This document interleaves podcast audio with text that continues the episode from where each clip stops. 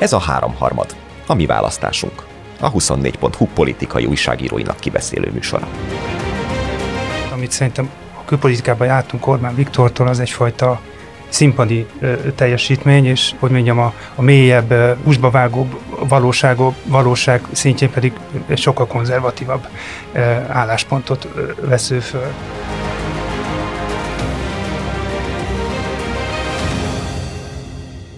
Három harmadban egy Pető, Péter és két nagy Gergely Miklós és József okoskodik majd. Alig fél év van még az országgyűlési választásig, ami ugye a belpolitikai és a külpolitikai tér vonatkozásában is egész más környezetben zajlik majd, mint a korábbiak. Elkezdjük először a külpolitikaival, aztán tervezzük azt, hogy majd eljutunk a belpolitikai tér változásáig is, ami nyilván nem fog összejönni. A héten itt járt a francia, mondjuk úgy radikális jobbnak a vezetője, meglátogatta Orbán Viktort. Ebből számos kérdés kinő, leginkább az, hogy kik most Orbán Viktor barátai, kik voltak Orbán Viktor barátai, miért cserélt erre Orbán Viktor őket, belpolitikai vagy külpolitikai motivációk lendítették őt vajon ebbe az irányba, és akkor a végén meg ki oda is, hogy milyen lehetőségei vannak ennek a mostani új barátságnak, meg a most szerveződő új szövetségnek az Unióban érvényesíteni az elképzeléseit. Hát egyrészt az, hogy kik most a barátai, nem hiszem, hogy most már különösképp választás kérdése, tehát ugye a politikai lehetőségek már úgy beszűkültek, hogy igazából az a kérdés, hogy a megmaradt lehetőséget tudják-e érvényesíteni, azaz képesek lesznek-e összerakni egy akkora koalíciót, nemzetközi koalíciót, ami európai szintéren is értelmezhető. B opció jelleg nincs, tehát hogy ugye mivel a néppárti résszel örökre szakított Orbán Viktor, én azt gondolom, hogy az jelenleg nem reparálható viszony, nem is akarja láthatóan. Más meg már nincs a térképen, ahova ő, ő odaférne, úgyhogy ebben az értelemben szerintem ez a projekt, ez az Orbán projekt kifutott oda, ahol már és ez szerintem neki kevéssé kedves állapot, nincs választás. Tehát neki ugye a legkedvesebb... Ő, ő miatta van ez vajon? Nyilván sok tényezője van, és egyben biztos vagyok azért neki nagyon fontos, és az egész politikáját az mozgatja mindig a választási lehetőség, vagy alternatíva megteremtésének lehetőség, vagy a, ennek a lehetőségnek a megteremtése, tehát magyarul mindig lehessen választani. Ugye a néppárt jobb szárnya, vagy jobb szél azért volt kényelmes neki, mert mindig tudta lebegtetni B opciónak a onnan jobbra helyezkedő politikai erőket, miközben a néppárt felé pedig mindig tudta azt mondani, hogy én vagyok az esélyetek ahhoz, hogy ezt a többséget hosszú távon is megőrözzük, és olyan gondolatokat is megjelenítsen a néppárt, amit esetleg a liberálisabb része nem jelenítene meg. Tehát ebben az értelemben szerintem a, a, ennek az opciónak az elvesztése, ez biztos, hogy nem, nem jó számára. Most ez egy adottság, amit, amit most nyilván a lehetőleg jobban kell kihasználnia. Egy picit menjünk vissza az időbe, csak annyi, hogy szerintem regisztráljunk néhány dolgot, hogy az elmúlt egy évben itt kik estek el a, a hatalomból, a, akik Orbán barátainak vagy szövetségeinek, szövetségeseinek voltak mondhatók. Ugye kezdődött ez a tavaly amerikai elnökválasztással Trumpal, aztán tavasszal Netanyahu, ugye most Babis, és az is nagyon fontos szerintem, hogy a, a, egy német kormányváltás is éppen folyamatban van, ott ugye hosszú koalíciós tárgyalások kezdődtek meg talán a múlt héten, tehát, hogy ez, ez világpolitikai lag is fontos szövetségeseket vesztett el Orbán, és akkor kisebbekről is lehetne beszélni. Ugye azt mondta most, amikor itt volt Marie Le Pen, hogy politikai aglegények lettünk. Szerintem egy fontos, meg érdekes Jó, mondat is. Politikai aglegénye lett a Fidesz, igen. Igen. Tehát a, nem, nem a Löbbe, hanem a, a Fidesz lett az aglegény. Igen, igen. Ugye itt most a, az a kérdés, így viccesen meg lehetne jegyezni, hogy azt a legendás jelenetet, amikor Hon Gyula és Szanyi Tibor ül a színpadon, igen. hogy egyedül vagyunk Tibor, hogy ugye ez még egy nyitott kérdés, hogy azok is maradnak-e. Ugye azt hiszem a tegnapi kormányinfón a, a Gulyás Gergely tette erre utalás, hogy itt decemberben jöhet egy új frakció alapítás a, a Európai Parlamentben. Nyilván ennek a összeácsolása most a Fidesz első számú politikai, külpolitikai célja, és ezen véletlenül lázasan is dolgoznak. És hogyha ez ez megtörténik, akkor az nyilvánvalóan úgy lesz eladva, mert hogy a Fidesz politi- külpolitikája a, az Orbánizmusból követően ez, ez belpolitikai üzenet is, tehát ezt nem, nem lehet szétválasztani, és hogyha itt sikerül valami új európai pólust a Fidesznek összehoznia, nyilván Orbánnal a középpontban, vagy legalábbis az ő narratívájuk szerint Orbánnal a középpontban, az, az valami hatalmas győzelemnek lesz eladva, az más kérdés, hogy a, a, a, Európai Parlamentbe ennek lesz-e súlya, milyen súlya lesz, e, ez iránt én egy picit szkeptikus vagyok. Ugye eleve az aglegény az egy olyan, olyan műfaj, hogy sose volt házas. Orbán Viktor pedig egy hosszú hivatalos együttélés után került ki most ismét a politikai húspiacra, tehát aglegénység már csak ebből a szempontból se meg. De egyébként meg, hogyha nézzük a, a két narratíváját annak, hogy hogy hogy állt elő ez a mostani helyzet. Az Orbáni narratíva szerint az európai politika változott, Orbán Viktor mindig is ott állt, ahol, ahol most áll, a, a nemzeti szuverenitásnak az oldalán, ő akár liberális volt, akár konzervatív, akár egészen a radióbb felé húzó, mindenféleképpen egy helyben maradt, és csak körülötte változott a világ, mint ugye a felvidéki magyar körül, aki ki sem mozult a falujából, de közben háromszor is különböző országoknak volt az állampolgára. És Orbán az, azt mondja, hogy a mai politikusok, a mai nyugati politikusok, azok elszakadtak a konzervatív gyökereiktől, felették a nagyok, nagyoknak, Kolnak és a többieknek a, a politikai útmutatásait, a német keresztény demokraták, ugye akik Európának a az európai politikának, az EU-s politikának voltak a, a zászlóvivői, azokat felzabálta a hosszú koalíció a szozdemekkel, és ugyanezt történt meg az Európai Néppárttal, az európai konzervatívokkal, az Európai Parlamentben, és akkor e narratíva szerint Orbán Viktor az értékek őrzője, és ő Európa megmentője. A másik narratíva, a nem fideszes narratíva szerint pedig az van, hogy a Orbán a saját részben a belpolitikai manőverei is sodorták a jobb szélre, ugye felfalta a jobbitnak a témáit, meg a jobbitnak a, a területét, másben, más részt pedig a külpolitikában, az EU-ban úgymond kizsarolásokkal próbálta az ő, vagy Magyarország érdekeit Magyarország gazdasági súlyán túl érvényesíteni, és akkor ugye e narratíva szerint Orbán Viktor egy önérdekét követő szólista Európának a szarkeverője. szarkeverője. Ez két egészen eltérő narratíva, abban a szempontból is, hogy mekkora erővel rendelkezik Orbán Viktor hát a, egy eleve aglegény szakértőként azért nekem ebbe az ügyben meg, meg kell szólalnom. A, ami azért, Te vagy a 24.hu. az, ne, de ez aglegény szakértője. Ez azért fontos egyébként, az, ez az aglegény kép, mert azért a világpolitika nem aglegények számára van kitalálva. Tehát még a legnagyobb világhatalmak mindennapi játéka is az, hogy hogyan tudják a szövetségi viszonyaikat úgy alakítani, hogy minél több helyen, minél több szövetségessel, minél több ö, ö, országgal kvázi érdek, vagy vagy érték, vagy érdekközösséget alkotva érvényesítsék az elveiket. Kínától az Amerikai Egyesült Államokig azt látjuk, hogy hogyan próbálják a befolyási övezetüket növelni, és hogyan próbálják az egyes nemzetállamokat bizonyos régiókban, kulcsrégiókban, válságrégiókban maguk mellé állítani. A kínai óriási telek azok épp úgy arról szólnak, mint az amerikai popkultúra intenzív terjesztése bizonyos bizonyos területeken. Tehát, pizza, mondaná Pető Péter. Az, arról nem a két műsort megtöltök vele. Tehát, hogy, hogy ugye ezek, ezek teljesen természetes logikák, és egy kis országnak az egy nagyon nehéz helyzet, ha aglegény éppen a világpolitikai szempontból. És Orbánnak ugye ebből a szempontból nyilván az tényleg a választás most a nehéz. Azért nehéz, mert ugye szerintem ott volt, biztos, hogy volt egy elszámítás, hogy egyszerűen nem úgy tűnt, hogy ez a fordulat lesz. Tehát valójában volt egy erős jobboldali populista hullám, ami úgy tűnt, egyébként hatalomgyakorlási formában, politikai kultúraváltozásban is, hogy, hogy, hogy hirtelen áttörhet mindent. Ugye a Trump győzelem az egy emblematikus pillanata volt ennek, de az Orbáni politika is illeszkedett ehhez, és még számos példát tudnánk mondani, hogy nem csak jobb oldalról, egyébként bal oldalról is voltak olyan rendszerkihívások, amikor beérkeztek ilyen lényegében pár nap alatt szerveződő pártok, egy ember köré szerveződő mozgalmak, amelyek így áttörtek mindent, és a, hagyományos politikai kultúrát, a hagyományos politikai beszédet megváltoztatták. Aztán ez az inga így nagyon gyorsan lengett vissza, igazából egy csomószor hogy mondjam, nem, nem is biztos, hogy ennyire még a legnagyobb ellen szurkolók sem gondolom, hogy minden esetben azt várták, hogy mondjuk a Netanyahu Babis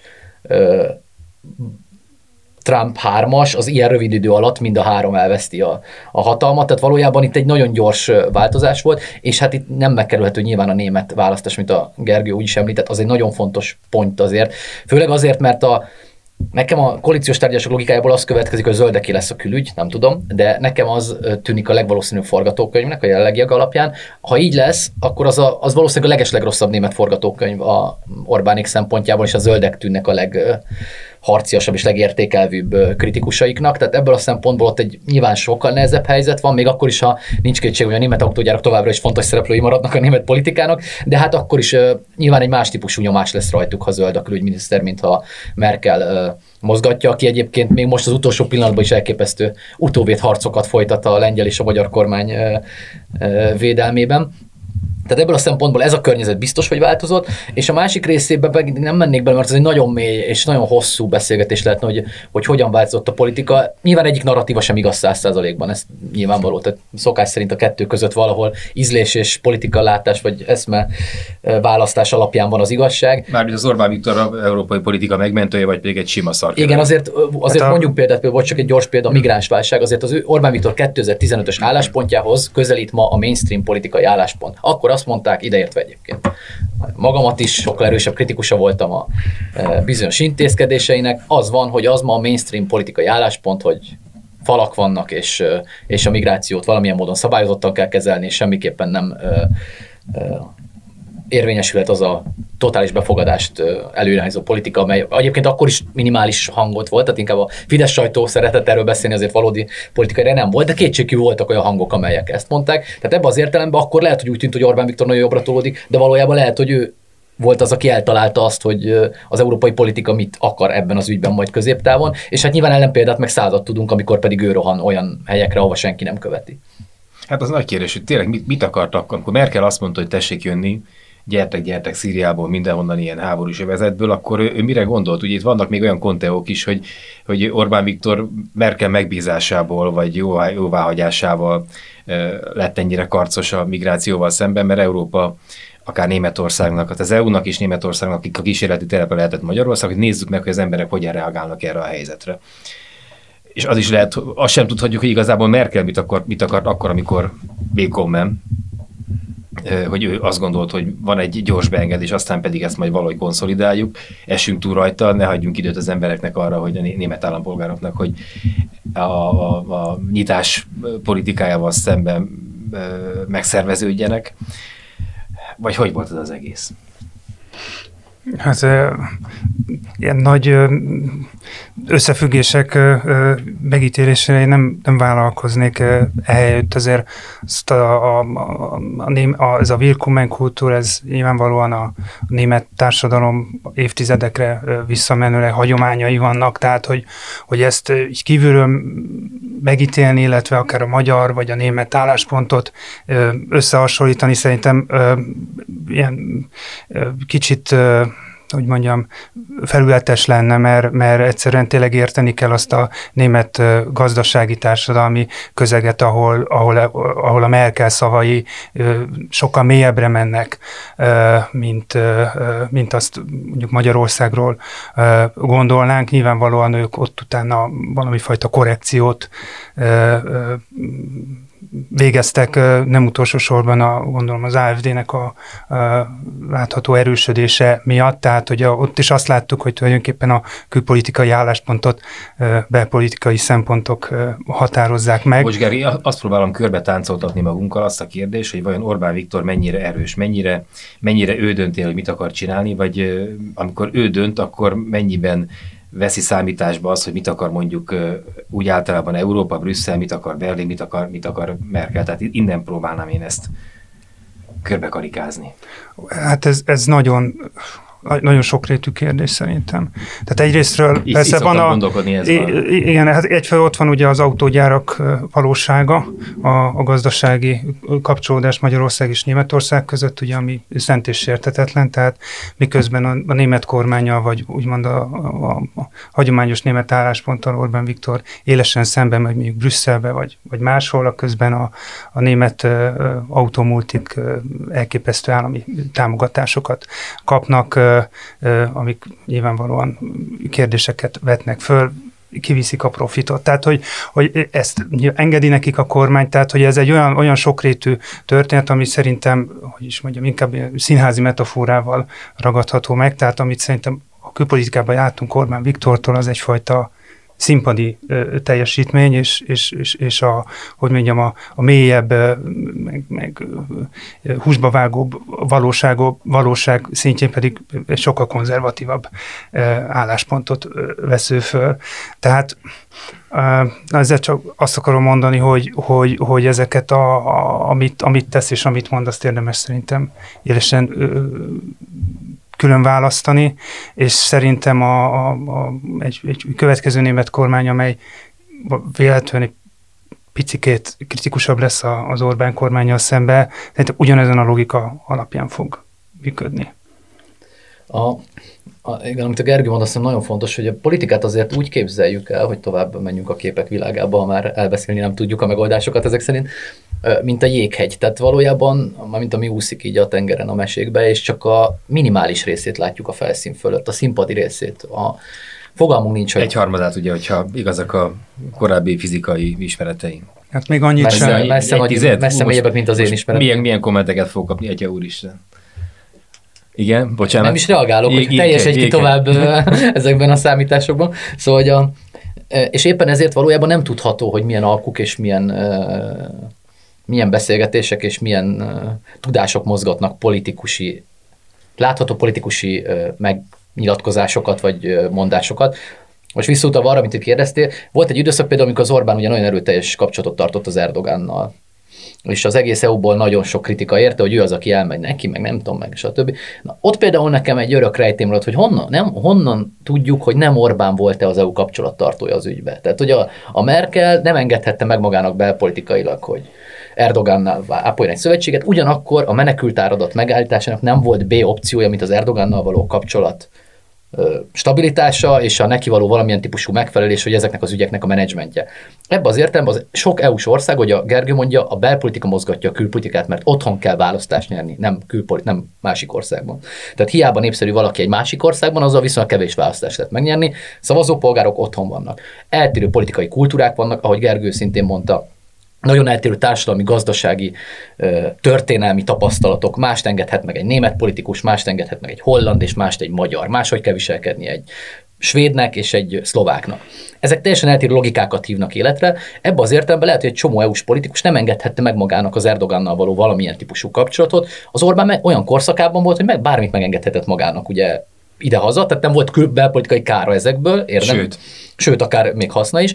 Ebből a szempontból szerintem egy teljesen, és ez persze mindegyiket el lehet nevezni Conteónak is, de azért, mert a politikáról mindig úgy beszélünk, hogy valójában nagyon keveset tudunk róla, hiszen egyszer sem ülünk ott, mikor a döntéseket hozzák, mikor ezek az egyeztetések zajlanak, azért mi már csak azt látjuk, mikor kiállnak egy mikrofon elé, vagy egy kamera elé, és elmondják. Tehát, hogy a színházban nem látjuk a próbákat, úgy itt sem látjuk, hogy mi előzi meg az előadást.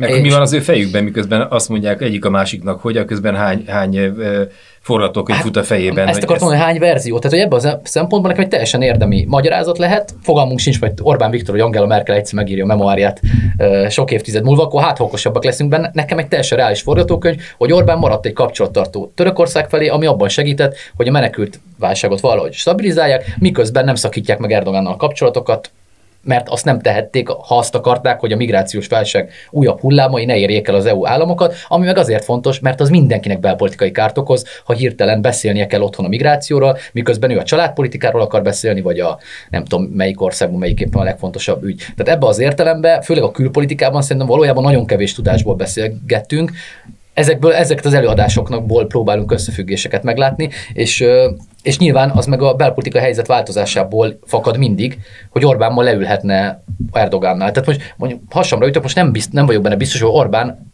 noha mindig szeret Putyin találkozókat szervezni, nem vagyok benne biztos, hogy jövő februárban, ha éles egy választási helyzet, akkor használna neki egy Putyin találkozó. Miközben a korábbi években láthatóan semmilyen mínusz nem jelentett.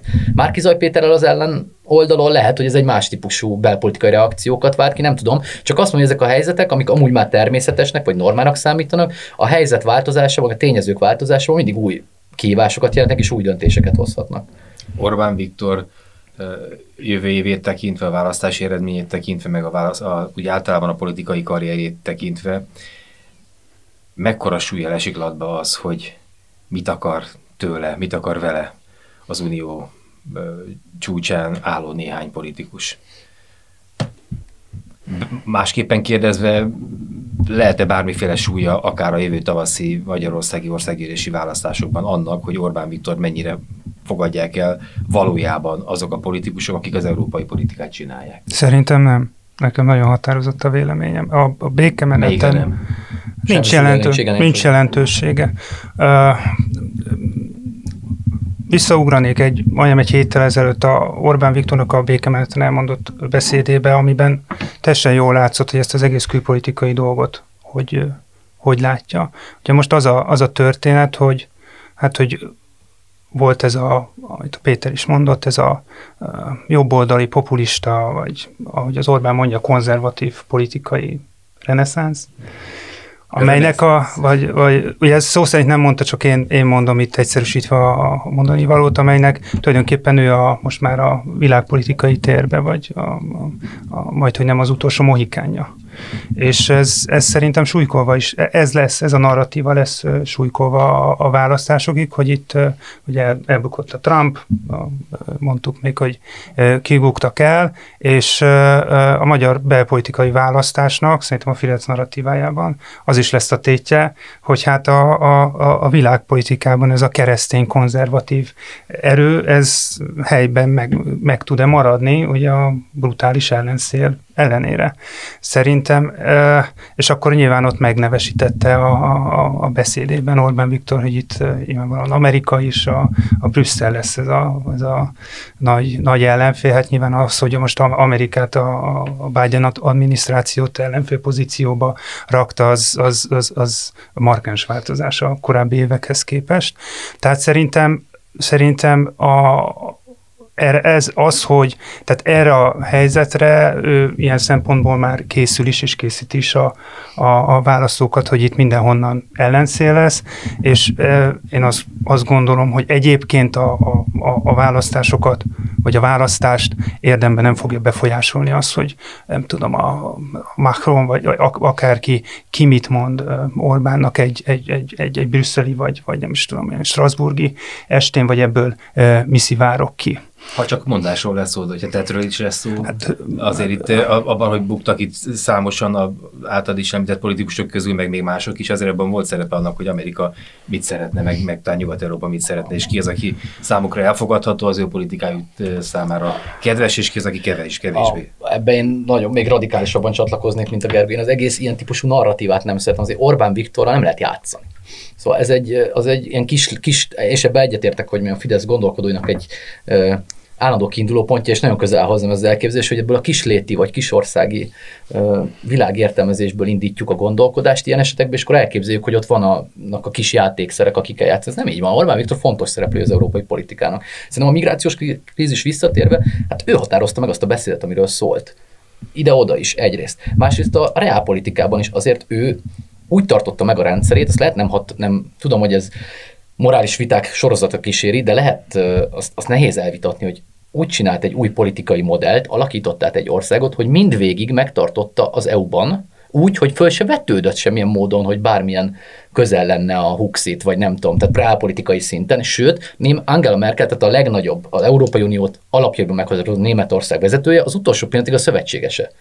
Tehát ebbe az értelemben én, én megmondom őszintén nem is értem igazán azt, mikor, mikor az ilyen típusú beszédek vannak, pláne annak fényében, hogy, hogy miért lenne az jó. Tehát, vagy, vagy, tehát hogy valójában még én is, tehát ebbe az értem, amikor nyugat-európai politikusok el szeretnék dönteni, hogy kinek kell kormányozni egy másik országot, szerintem annál, annál több nincs. Tehát, hogy mi Macron az elnök? Tehát akkor Orbán Viktor miért nem szólítja fel, hogy nem tudom, menjen onnan, vagy nem tudom, vagy, vagy küldjön oda sereget, hogy fogja le a szavazóit, szóval hogy semmi közük hozzá ebbe az értelemben, hogy a magyar választópolgárok itt, pláne beavatkozás szinten, nem az, hogy nincs véleménye, nyilván mindenkinek lehet arra, hogy mi jó Európának, vagy, vagy mi jó a többieknek, de hogy, de hogy beavatkozás szinten nyúljanak bele bizonyos országban, szerintük az a helyesebb történelmi irány, vagy politikai irány, amit, ami nekik szimpatikus, azt én, azt én ezen értelmezhetőnek tartom.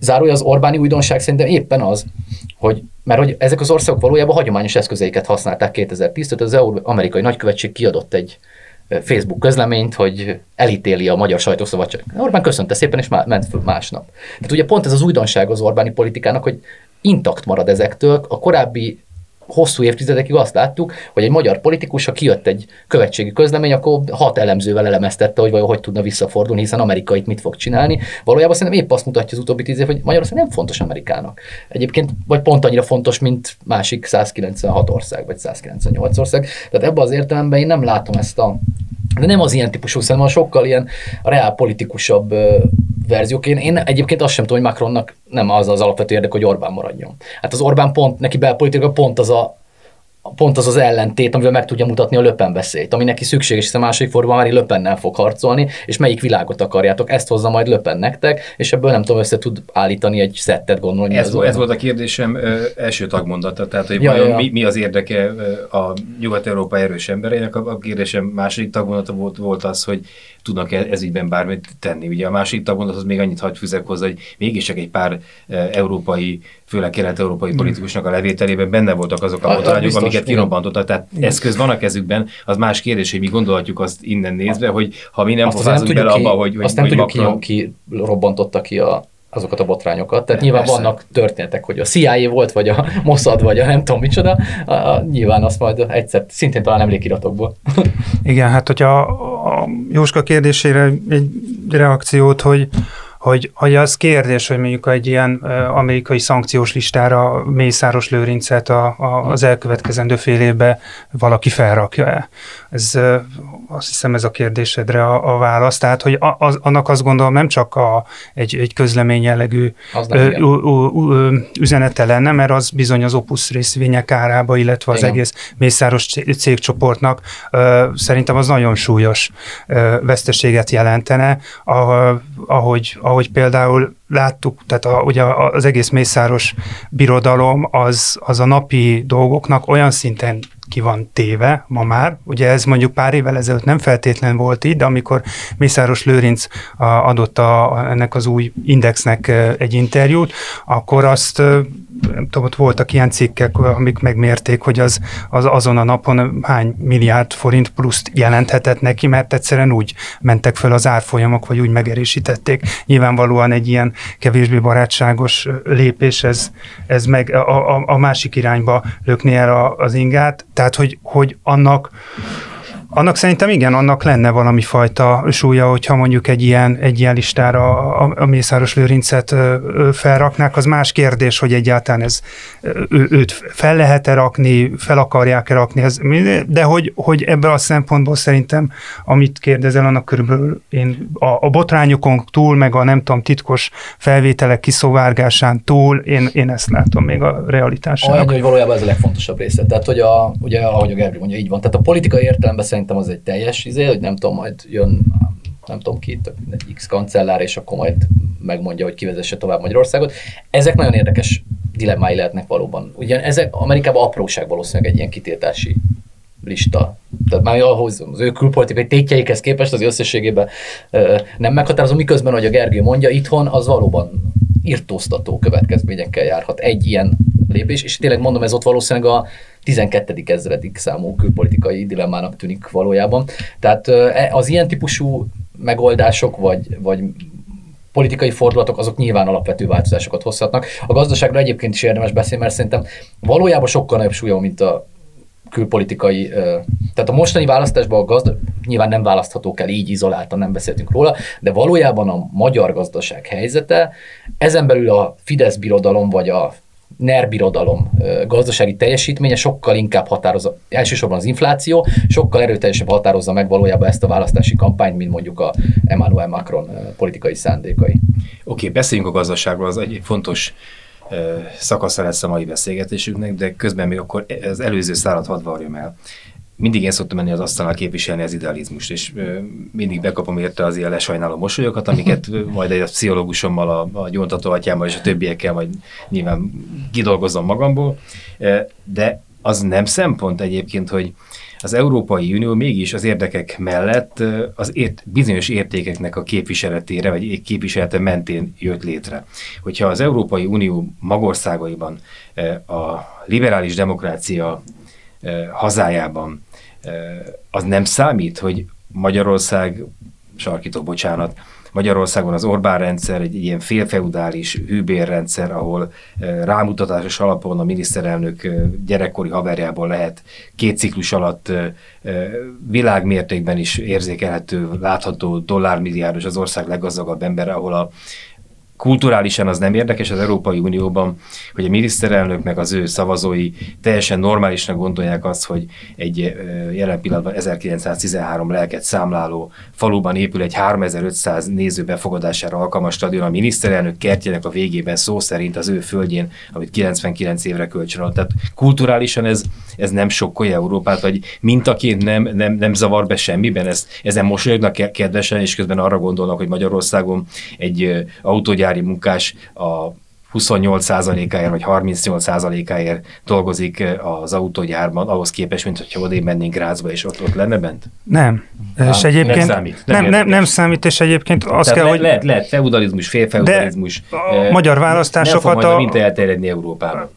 De hát a, a választásokat a, a Fidesz-KDNP pártszövetség nyerte meg, és hogyha ha, hogy mondjam, a választók erre adnak bizonyos értelemben támogatást, vagy ennek lesz többsége, hogy ez a politika menjen, akkor egyszerűen erre lehet azt mondani, hogy nem az ízlésem, de hát mit lehet vele csinálni. Hát mert az Európai Unió de, értékek mentén... De attól nem buktathat meg egy, egy, egy nem országon... Nem azt buktasson meg, nem, nem, nem, hát, csak hogy ez, ez, ez akkor nem tényező, ez nem zavar, vagy, vagy egyszerűen ez nem, nem játszik a... Most tudod, mi történik most éppen Montpellierben? Ja, nem tudod hol? Kopenhágában? Nem, nem, van, van egy jobb példa. Ja, azt, azt hiszem lemaradtam valami ilyen csúcs találkozó. Hát nem, fogalmunk nincs.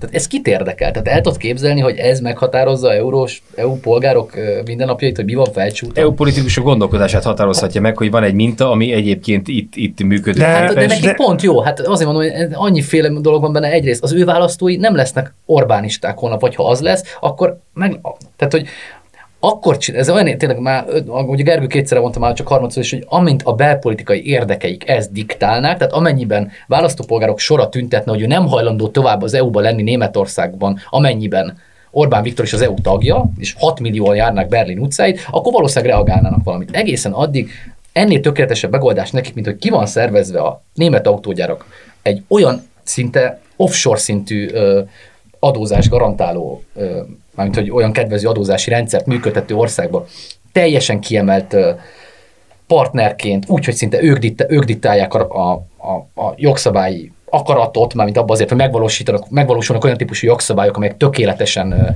megfelelnek az érdekeiknek. Most a rabszolga törvénytől, ha sorolnánk bizonyos jogszabályokat, hogy nincs sztrájk lehetőséget, ilyen a világon nincs, hogy érdemben nem lehet Magyarországon sztrájkolni valójában. Más kérdés, hogy pont az Audi az ellen példa, ahol, a, ahol végül egy nagyon sikeres ellenállási mozgalmat építettek meg és bonyolítottak le. Na de hát az a kivétel inkább, mint a szabály. Tehát, hogy egy ilyen ország nekik valójában nincs, egyszerűen nincs jobb megoldás. Ez az optimum összességében a német érdekek felől jelenleg, ami zajlik.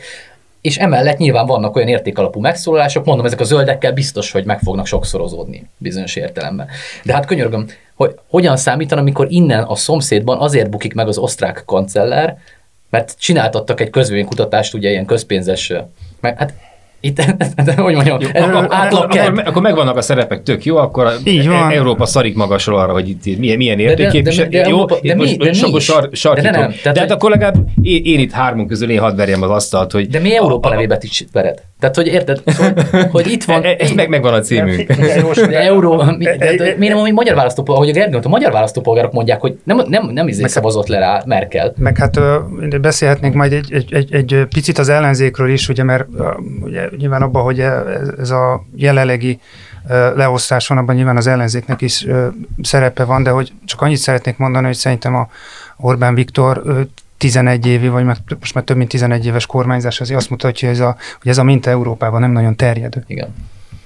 Tehát a mainstream politika nem tud mainstream lenni, néha, néha ezek, tehát ha most én elsősorban mondjuk a, nyilván a francia, vagy a német ö, ö, kormányok, vagy a politikáról beszélek, szóval ott azért az látszik, hogy, hogy persze egy ilyen szélsőséges irányzat meg tud erősödni ideig, óráig, de nem nagyon tud betörni, és, és szerintem, szerintem ez, ez, ez így is, fog, Hát így is sőt, marad. És még rosszabbak az arányok, ha, ha generációsan nézzük. Tehát ahogy haladunk le a szavazókori ranglétrán, annál inkább van zöld előretörés, és ehhez kapcsolódó ilyen-olyan típusú előretörés, és annál kevésbé a, a Fideszhez hasonló mozgalmaknak a térnyerése, ami egyébként nagyon területi alapú, és a világpolitika egyik legérdekesebb kérdése szerintem, és ezt sem fogjuk most megoldani.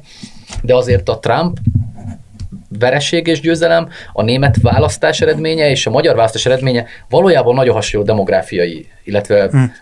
ö, geográfiai, vagy nem tudom, földrajzi mintázatokat mutat. Tehát a Trump ö, vereség az úgy van, hogy írtozatosan meg tud nyerni nagyon ritkán lakott, kvázi vidékies ö, ö, államokat, miközben írtózatos vereségeket Hmm. szenved a világ meghatározó nagyvárosaiban, urbánus rétegeknél.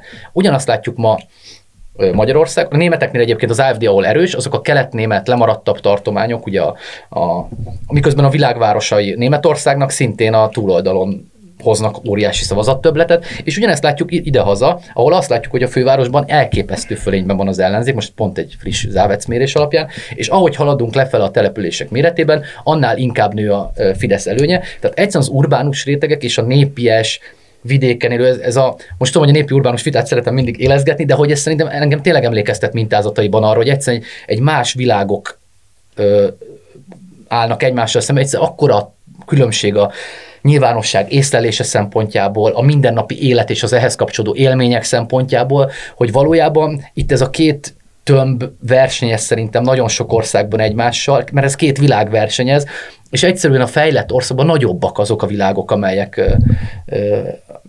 de egyébként a Brexitet megelőző népszavazásnál is azt látjuk, hogy London irtózatos nem párti, miközben ugye a rurálisabb területek pedig fölhozzák a kilépést győzelemig. Tehát, hogy most ezek nyilván nem ennyire sarkítottan igaz egyik sem, amit mondtam, de hogy valójában ez a mintázat szerintem mindenhol látható, és innen sokkal könnyebb megérteni, hogy, hogy Orbán konzervatív Magyarországa egyébként miért intakt ezektől a nyugat-európai mondásoktól, vagy az Erdogan, vagy a Putyin barátságtól, mert nem ez számít. Tehát egyszer más érték alapon, más értékközösséget jelenítenek meg, és számukra valójában tényleg taszító az az urbánus, szabadosabb, azt hiszem ez a szakszó, amit ilyenkor használni szoktunk, világkép, mert itt inkább nem is a konkrét szakpolitikai intézkedésekről beszélünk ilyenkor, hanem ezekről a nem is tudom, hogy, hogy, hogy, hogy történetekről, amelyek meghatározzák a mi életünket, meg, a, meg az ő életüket. És ö, szerintem innen is érdemes ránézni egy pillanatra, és innen lehet, hogy nagyon más látás van, mint az, hogy a európai politikában egyébként ki mit akar mondani. Hát illetve azok a történetek, amiket a jobb oldal, vagy az Orbáni világ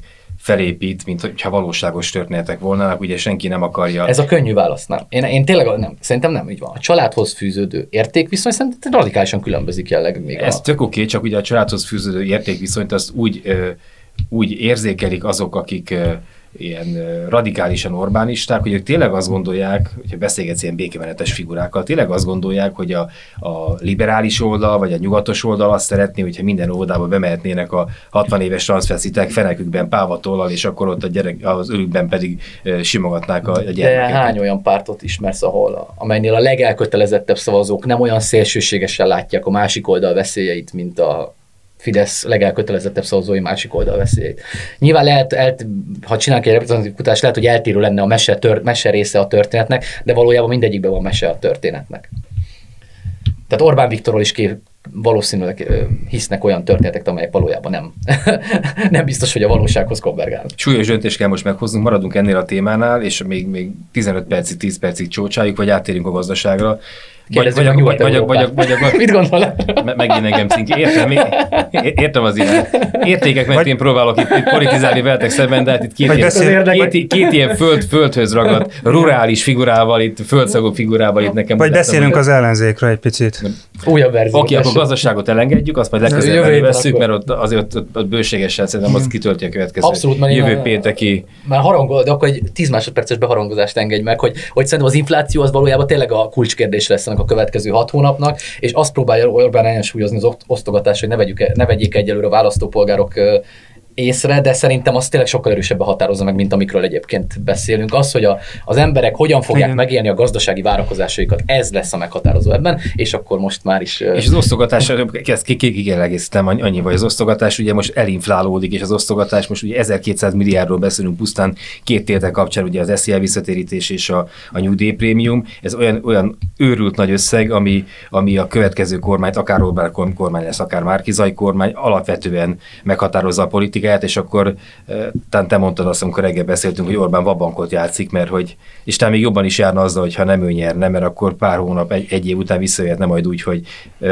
ezek a Hát márkizai tudom, a- szé- szétverték pár hónap alatt az ország. Abban abban biztos vagyok a második részében. Na de most akkor előjük a következő, össz- összes töltényünket elpuffogtat- puffogtatjuk itt, de nem puffogtatjuk el, hanem átérünk Gergőnek a, a beszélgetésünknek a vezérfonalát felgyújtó megoldásához, és akkor beszélünk arról, hogy Ellenzék. Ellenzék. Mert hogy, mert hogy szerintem a, nyilván itt a, a nyilvánosságban a, a, a fideszes békemenet az, az picit kitakarta a, a, a, az ellenzéki megmozdulást, nem is Nem- nem volt alaptalanul. nehéz, nem volt, ne, a, akar, ezt akartam mondani, hiszen ha, ha létszámból közelítünk a, a, az eseményekhez, ott egyértelmű fölény mutatkozott, és én nem is a, nem szeretnék abba belemenni, hogy most sok, kevés, nyilván ezek jó- jól látható méretek voltak, de szerintem arról viszonylag keves szó esett, hogy, hogy tulajdonképpen a, az ellenzéki,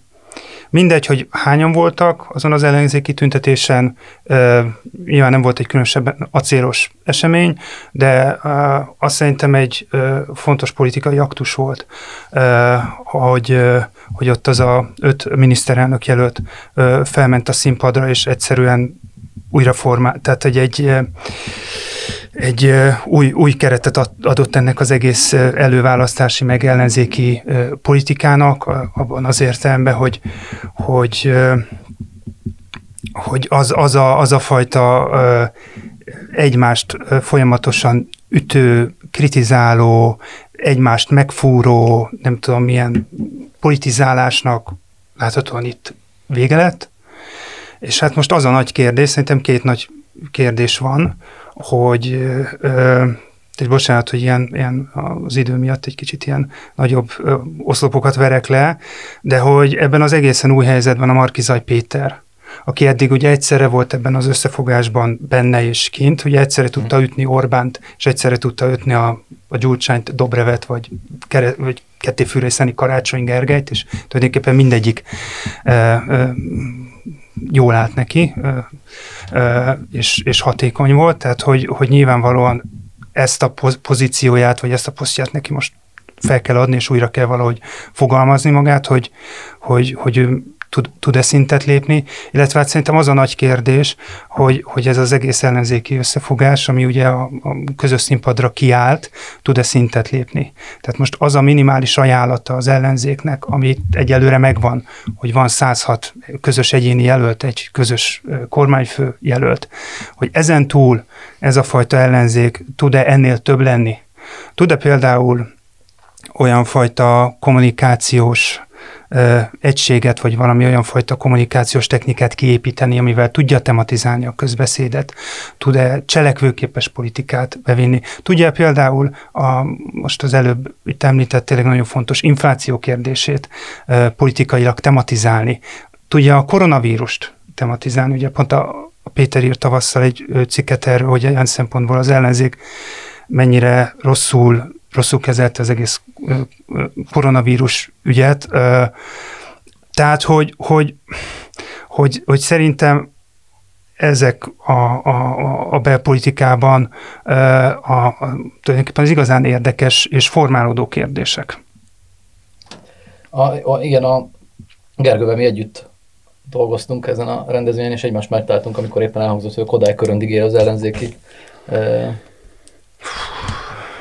részvevők sora, miközben mi ott álltunk a Ripurónai sarok előtt, ami onnan még nagyon messze van, és odáig sem ért a, a sor, úgyhogy, úgyhogy valóban a sok kevés témában nem kell elmerülni, de hogy kevés volt, az biztos. Számít? Ezt nem tudom. Ö, annyiban érdekes Nem. volt nekem, valószínűleg nem, igen, annyiban érdekes volt nekem, hogy a, a Márkizaj győzelem szerintem az egy klasszikusan olyan típusú politikai élmény volt szavazói számára, vagy a hozzá kapcsolódó ilyen hirtelen kialakuló mozgalomban, amilyen élményközösséget teremtő projekt, tehát hogy ahogy az utolsó héten átmasírozik, nem ő lesz a jelölt, kívülről jön, tehát hogy, hogy minden megvolt ahhoz, hogy ilyen, nem tudom, hogy ilyen hogy ilyen új csillagként így hirtelen betöltse a teret, és ahhoz képest engem az a része meglepett, hogy a következő vasárnap, ez egy hét különbség, ugye, hogy egy hét alatt nem, tehát nem voltak ott ezek az emberek, vagy kisebb számban voltak ott, mint a urnáknál. Lehet, hogy valójában semmi jelentősége, mert lehet, hogy kulturálisan, meg... Ez az érzelmi csúcsponton, mert túl, túl volt voltak, ez a, igen, egy héttel voltunk túl érzelmileg ezen a Igen, tehát lehet, hogy valójában nem számított, és lehet, hogy egyébként, ahogy a Gergő mondja, ennek az egész 23-ának egyetlen fontos pillanata van az ellenzék szempontjából, mikor öten egymás mellé állnak. Zárójel megoldva úgy, hogy ne Gyurcsány Ferenc legyen a színpadon, hiszen nem a pártelnökök, hanem a jelöltek vannak a színpadon, tehát Dobrev Klárával tud kijönni a Márkizaj Péter, ami, ami minő minőségében, politikai, hogy mondjam, az ő politikai esélyének minőségében valószínűleg egy fontos, fontos megkülönböztetés. És ezt megtették, és valójában, és szerintem ez egy nagyon érdekes lesz a következő hat Gergő a politikai ajánlatot mondta, hogy ez a fegyelem meg lesz. Tehát, hogy ha ezeket a beszédeket meghallgattuk, mi mondom, együtt hallgattuk, ezek fegyelmezettek voltak abból a szempontból, hogy minimálisan se talán, de lehet, hogy volt, aki talált olyat, nem egymást bántották. Ugye pedig erre, és akkor visszatérve a jéghegy témához, biztosak lehetünk benne, hogy ott a színpad mögött azért erősebb, szenvedélyesebb hozzászólásokkal is szórakoztatják egymást, eltérő érdekeik vannak, eltérő helyzetekben vannak, de addig, mi kijöttek, tartották ezt a, ezt a vonalat, és ha képesek lesznek a hat hónapra, az alapvetően fogja meghatározni az ellenzéki szavazók hangulatát, és, mobili- és az ő mobilizációs képességeiket. Tehát a, az egység föntartása valójában nekik a legfontosabb kihívásuk. Az, hogy ez mi hozhatja, na épp az, amiről te szoktál kérdezni. Tehát, hogy a, ez nem egy... Csöpet dicsérje meg, mert annyiszor tökörúttait ez alatt a a... Hát ezt azért, de, de ezt ne nevezzük úgy. 45 perc, 40 másodperc alatt az én idealizmusommal, hogy... De hát most a tökörúgásnak nevezett, hogy más gondolok. Az egy ugye sajátos világértelmezési lehetőség. Ezt megint csak meg kell veszni a pszichológusomban. El is fejtettem, mit mondtam, annyira az érzelmek hatás alá kerültem, hogy... hogy... ez a válasz, valami ott, ott, ott hagyta abba, hogy, hogy ez a válasz, amit a...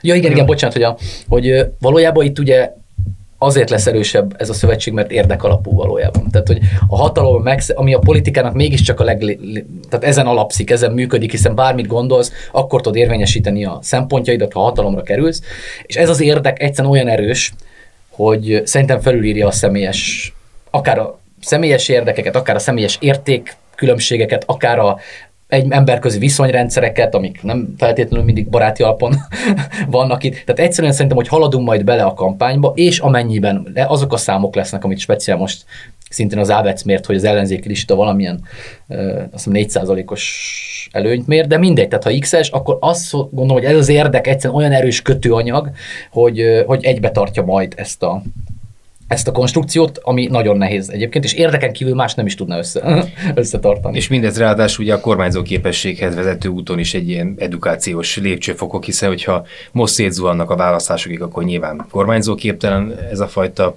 együttműködés, ha meg ez addig kitart, akkor legalább addig is tanulják azt, hogy hogy kell ezt csinálni. De a legfontosabb kérdését a végén válaszoljak, a jéghegynek a víz alatti része 87% a víz része pedig 13 és ezzel a fontos információval Búcsúzik Nagy Gergely Miklós, Pető Péter és Nagy József.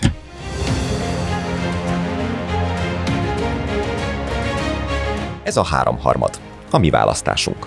A 24.hu politikai újságíróinak kibeszélő műsor.